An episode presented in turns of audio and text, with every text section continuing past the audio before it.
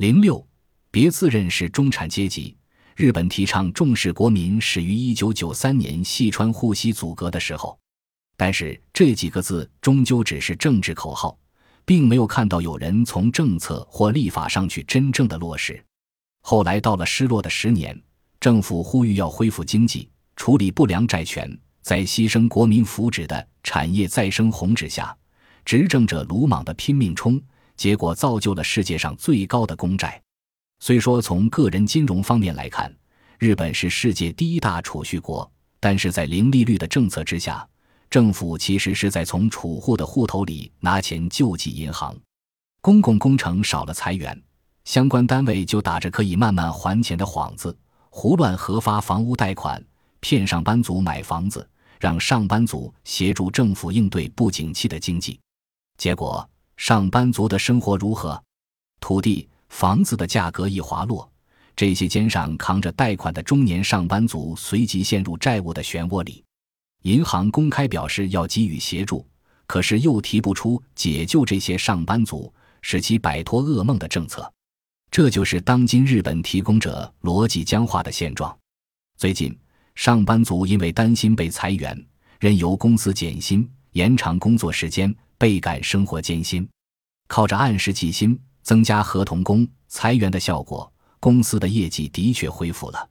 但是国民应得的报酬减少了。进入二零零五年之后，日本股价上扬，经济复苏，但是大多数国民，尤其是上班族，却一点实质的感受都没有。钱理所当然都集中在退休者那里了。据统计，靠退休金生活的人的可支配收入，比上班族还要多。因为他们把退休金的百分之三十都拿去储蓄了，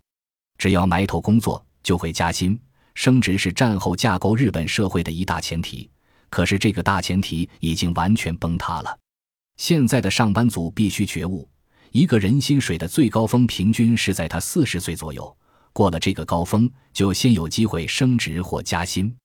因此，现在我们必须要做的就是制定符合实际状况的人生规划。就在日本徘徊于经济低迷期的这段时间，中国、印度等国家已悄悄抬头，后起的国家更以低廉工资为武器，在后面奋起直追。两相比较之下，很明显，日本人的工资之所以未上涨，不是因为经济不景气的关系，而是因为一上涨就会陷入失业人口增加的恶性循环。这说明日本的经济结构出了问题。日本人的中间年龄为四十三岁，到二零二五年时，中间年龄将超过五十岁。而我找遍了日本所有的学校，就是找不到一所学校有完整的课程，足以培养未来可以活跃于全球化经济、数字化经济时代的人才。看到这种情形，我想应该没有人会认为日本在这样对问题置之不理，